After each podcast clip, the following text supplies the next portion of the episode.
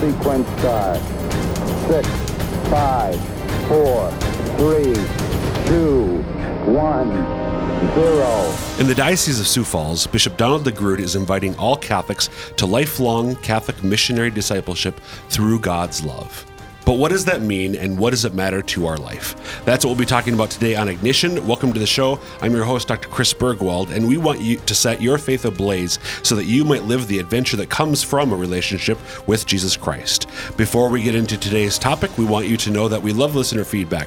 So if you've got questions about today's episode or if you have ideas for future episodes, please contact us. The easiest way to do so is by email, and the address is Father, I mean, ignition at sfcatholic.org. Again, ignition at sfcatholic.org. I'm joined in studio by Father Scott Traynor, uh, a priest. Well, Father Scott Traynor. Hi, Father. Hi, Chris. How are you doing today? Doing well, thank you. Would you mind introducing yourself to our audience? Sure. My name is Father Scott. I'm a priest of the Diocese of Sioux Falls. I was ordained in 2000, uh, and I'm currently serving as the vicar for lay and clergy formation in the Diocese of Sioux Falls. There we go. And and we are talking today that what I Father what I teased up at the top of the show, Bishop's invitation uh, to Catholics in the Diocese of Sioux Falls to lifelong Catholic missionary discipleship through God's love is his vision for the diocese.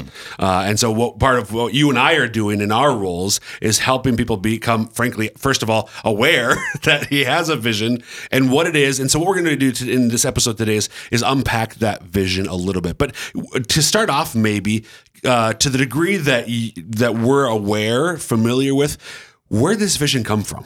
Yeah, it's great. So Bishop DeGrood, when he was Father DeGrood back in the Archdiocese of St. Paul, Minneapolis, at his different parish assignments, he's told the story that at certain points, maybe it was sometimes at the beginning, maybe sometimes a little bit into the assignment, uh, he would give a, he would be given a very specific inspiration in prayer for the way that God was asking him to lead the parish, a direction to lead the parish in his role as pastor.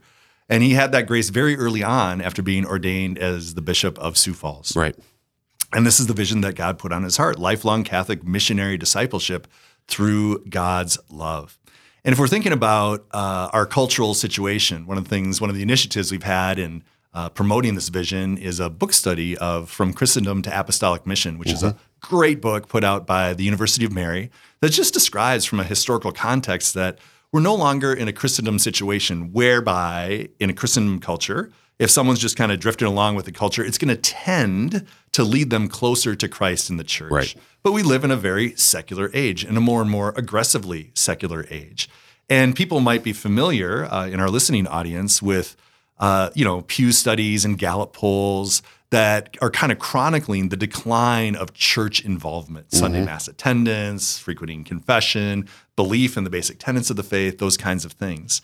And one of the things that was, uh, I remember Bishop DeGrood speaking about early on was like in his heart, like instead of just wondering how can we manage that decline incrementally more effectively than other places, God, what can we do to really, uh, so that 20 years from now, it's not just further decline, but we're actually growing and we're thriving, and we're flourishing, and we're making disciples.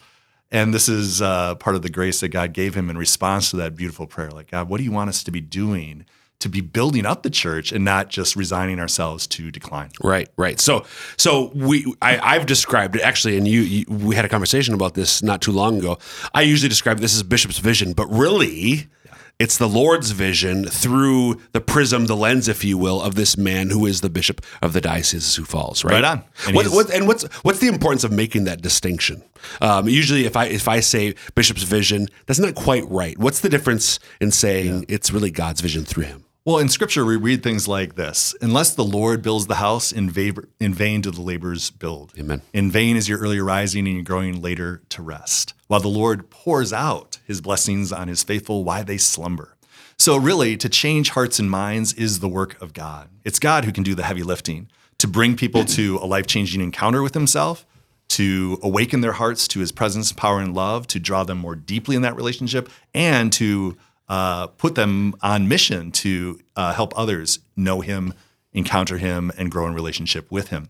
So it is God's work, beginning, middle, and end. The fact that we're called to participate, we have a real role. You know, we're not quietists, like, okay, right. Sit I'm going to sit in the chapel and God's going to do all the Right. work. It's not that. But the fact that we're called to labor in the vineyard is actually an elevation of our dignity that God calls us to be participants in his saving action, his plan of love in the world. That itself to me is super, I mean, it's awesome and it's um, exciting. It's what an amazing thing that God calls us human beings, whatever our state in life, to be laborers for his plan of love and salvation for the world. Amen. It's amazing. So it's not just like, let's sit around and let's have a smart guy in the room. Bishop DeGrood's a real smart guy. And he's going to have like, oh, here's a good thing we can do. Right. Uh, but no, this is God, what's the, where are you leading us so that we can more effectively cooperate to you, with you? Because unless he builds the house, our, our efforts, our best and well intentioned efforts, are going to be in vain. are in vain. So again, this this vision that that Bishop received in prayer, lifelong Catholic missionary discipleship through God's love. So It's a just- mouthful. It's a, it is a mouthful. It doesn't fit real easy on like uh, a coffee. Somebody said uh, coffee mug. Well, Big coffee a big coffee mug. the wristband thing. Well, it's going to be a long acronym.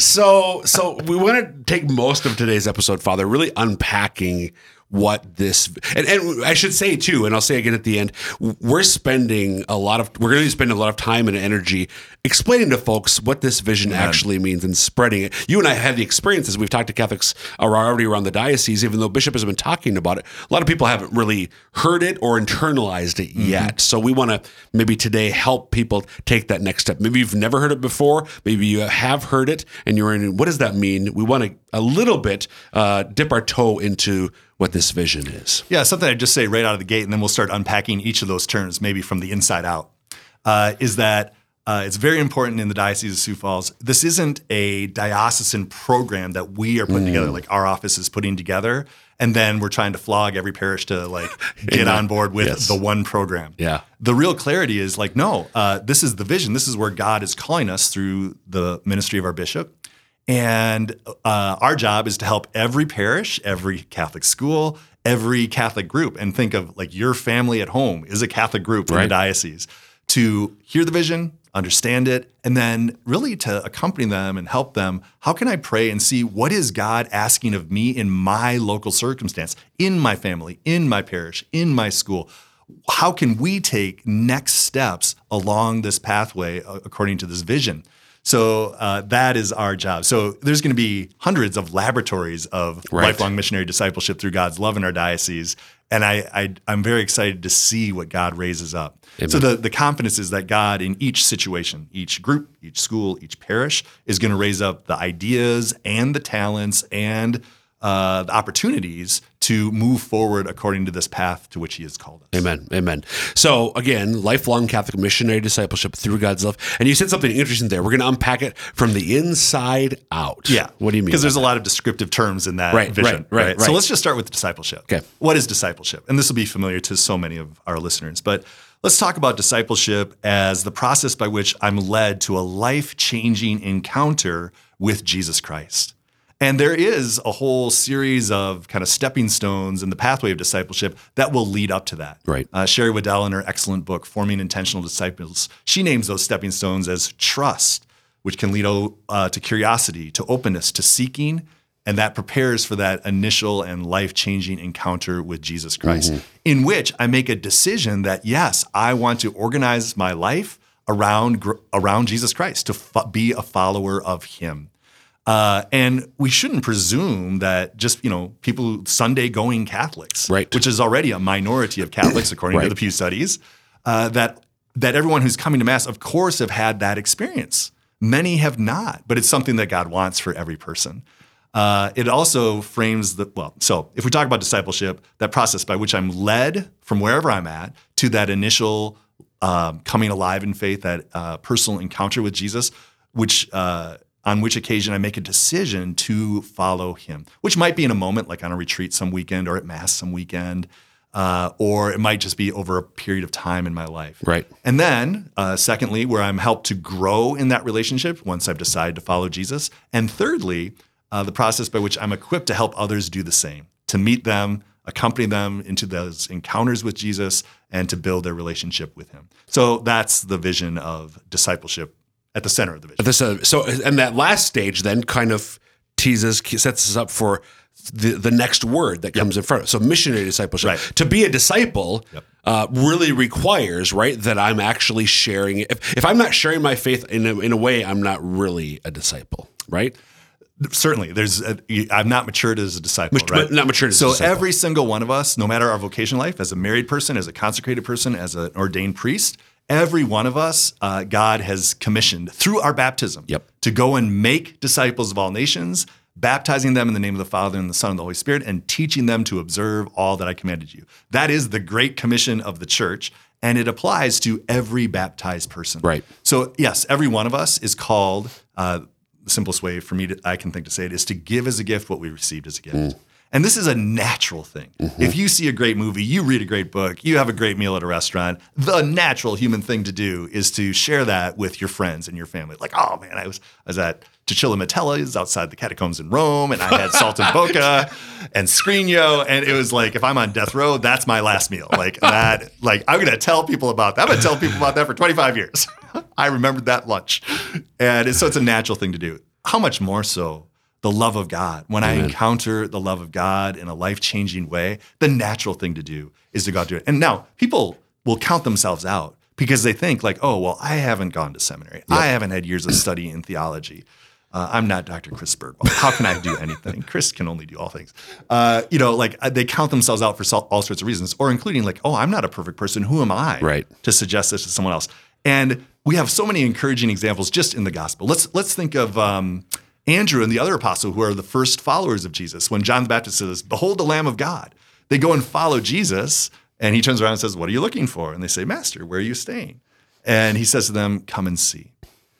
And Andrew, before he follows after Jesus, makes the decision to follow after Jesus, discipleship.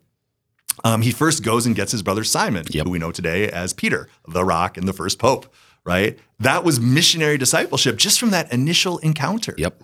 Uh, so it's not like I have to be at some, you know, like mastery of intellect or perfection of life in my, uh, you know, virtue in order to give as a gift what I received as a gift. In fact, I am confident that the new evangelization is like starting lots of little fires everywhere. That's Jesus came. I, I've come to set the earth ablaze. How I wish it were already blazing. Yes. And I think each one of us has a little set of matches and he wants to give us that pyromaniac spirit, like just to set a little fire where I am with what's at hand for me right now. Amen. And I don't have to worry about like solving all the world's problems or being a perfect person before I can give as a gift what I've received as a gift. So missionary discipleship is that clear orientation as I'm encountering Jesus, deciding to follow him and starting to grow in relationship with him very early on. I want to be helped and I want to choose to give as a gift what I've received as a gift, as a gift, whatever that might be. If you're just tuning in, you listen to Ignition. I'm your host, Dr. Chris Burgwald, talking today with Father Scott Traynor of the Diocese of Sioux Falls about Bishop DeGrood's vision, or really the Lord's vision,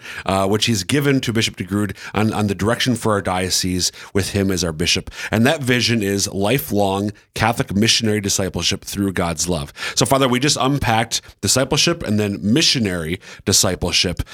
We going backwards or going forwards? Yeah, Catholic. Let's go with that. Catholic. right. So, uh, as we're promoting a culture, building a culture of of missionary discipleship in our diocese, we want to make sure it's Catholic.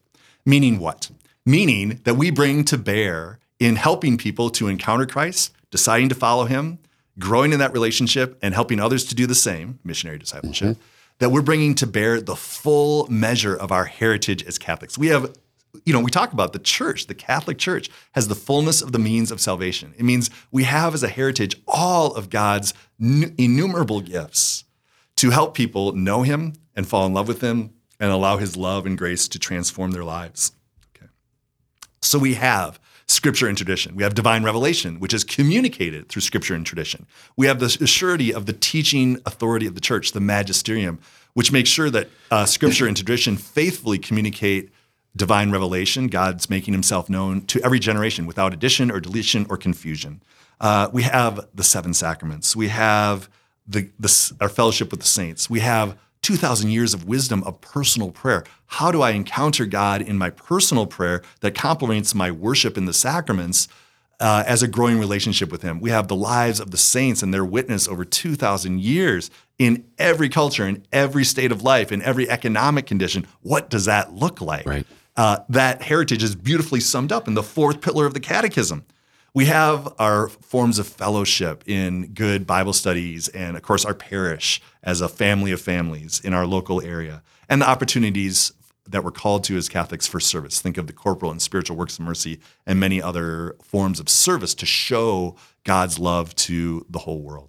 Uh, as on a regular basis, the Catholic Church on any given day uh, feeds more hungry people, shelters more homeless people, teaches, educates more people, cares for more sick people than like n- any number of organizations combined Right. in the world. And we've Right. been doing that for forever. Yep. Amen. Uh, and all of this is part of our Catholic patrimony. So, Catholic missionary discipleship, we want the full proclamation of the gospel, the full uh, proclamation of the way that God, in his plan of love, is calling us to live our lives according to the commandments and beatitudes, the full invitation to ceaseless and intimate union with God in prayer, and full immersion in being witnesses of his love through service to our brothers and sisters in fellowship with each other.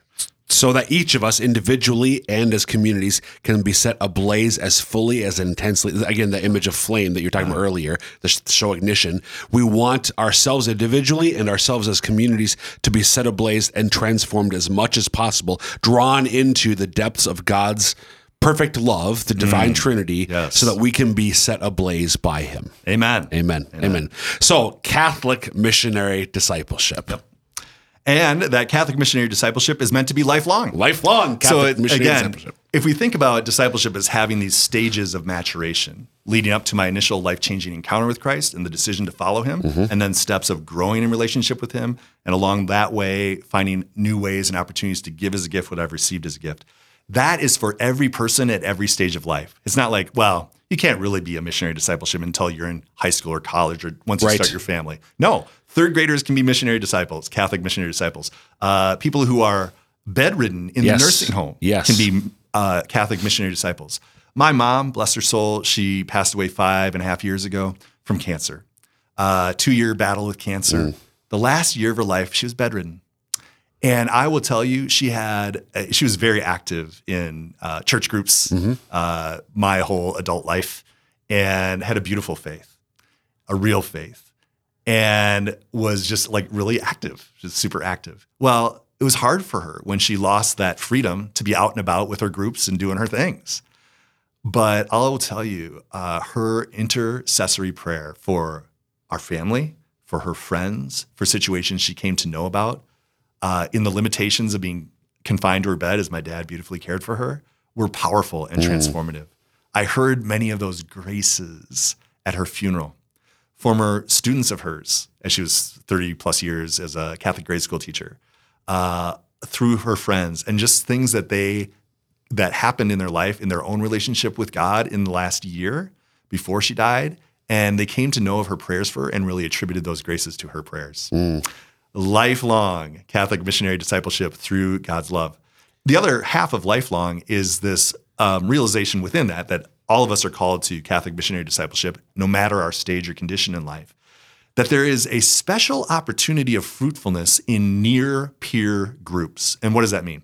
Think of a third grader in the Catholic school. If he's in a if that if that third grader is in a you know a, a year three through six I'm sorry a K through six school Right. Who do the third graders look to? Look up to the sixth graders, Right. Because they're the big kids and the cool kids. Yep. Or if it's a K through eight school, the seventh and eighth graders, Yep. they're the really cool kids. Yep. And who do seventh and eighth graders look up to? High schoolers. Who do high schoolers look up to? College students. So listen, I can go and I have I just recently go and give a, a good talk on prayer to high school students and tell them all about the adventure of growing in relationship with God. And I think I do a good job of it and I think they can receive something good.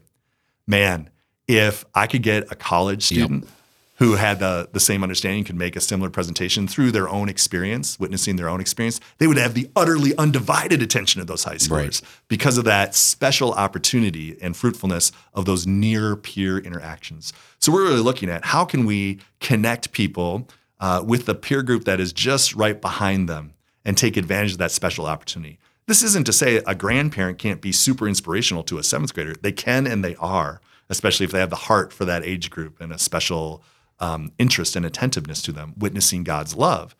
Um, but there is experience shows like through the fruitfulness of NET Ministries and FOCUS, um, how taking recent high school grads and sending them to high school students to lead retreats, or recent college grads back onto college campus to lead co- uh, Bible studies there's a special fruitfulness and opportunity in that near peer group. So that's part of that lifelong lifelong Catholic missionary discipleship. So um, to start to recap both of those, taking for like your mom's beautiful example, this is not something that necessarily requires me being frankly able to go anywhere. I, I can engage in this vision, this work from my home if for whatever reason I'm confined at home for COVID or fighting cancer or whatever it might be. And then that, that was the first part. The second part is you is you beautifully sharing the example of of giving a talk. Um, but when there's somebody who's a near peer, that it, it just at, at, a human level, at least initially, um, mm-hmm. there's just more naturally a receptivity yep. to hearing from somebody because oh he's a priest and he's well I'm old and right right yeah. great. So lifelong Catholic missionary discipleship uh, period comma.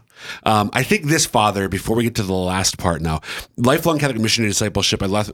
Yep, makes sense. Heard that before. Uh, they've been called for this, but I think this last is what makes, for me at least, is particularly compelling and makes it, if you will, de Groodian. I mean, it reflects, I think, Bishop DeGrood and and and much of his own life as a priest and now as a bishop. Mm-hmm. So, lifelong Catholic missionary discipleship through God's love. Right. And the through God's love part is the recognition and the sincere conviction that every step of growth in missionary discipleship needs to be inspired, directed, and sustained by a growing experience of God's infinite and personal and unconditional love for myself as a lifelong Catholic missionary disciple and for the people that I'd be trying to mm. reach out to. That it has to be motivated and directed and inspired and sustained. It's God is love, and it's His love uh, in all its saving power and uh, the dimension of mercy that can actually transform lives. I can't, for all my learning and experience, I can't change anyone's mind or heart, but the love of God can and does and is powerful to do so. So, um, the someone could be really motivated in uh, lifelong Catholic missionary discipleship. Maybe not fully or maturely, but they could be motivated like, oh, the world's going to hell in a handbasket, right. and you darn people, I'm going to go set you straight. Right.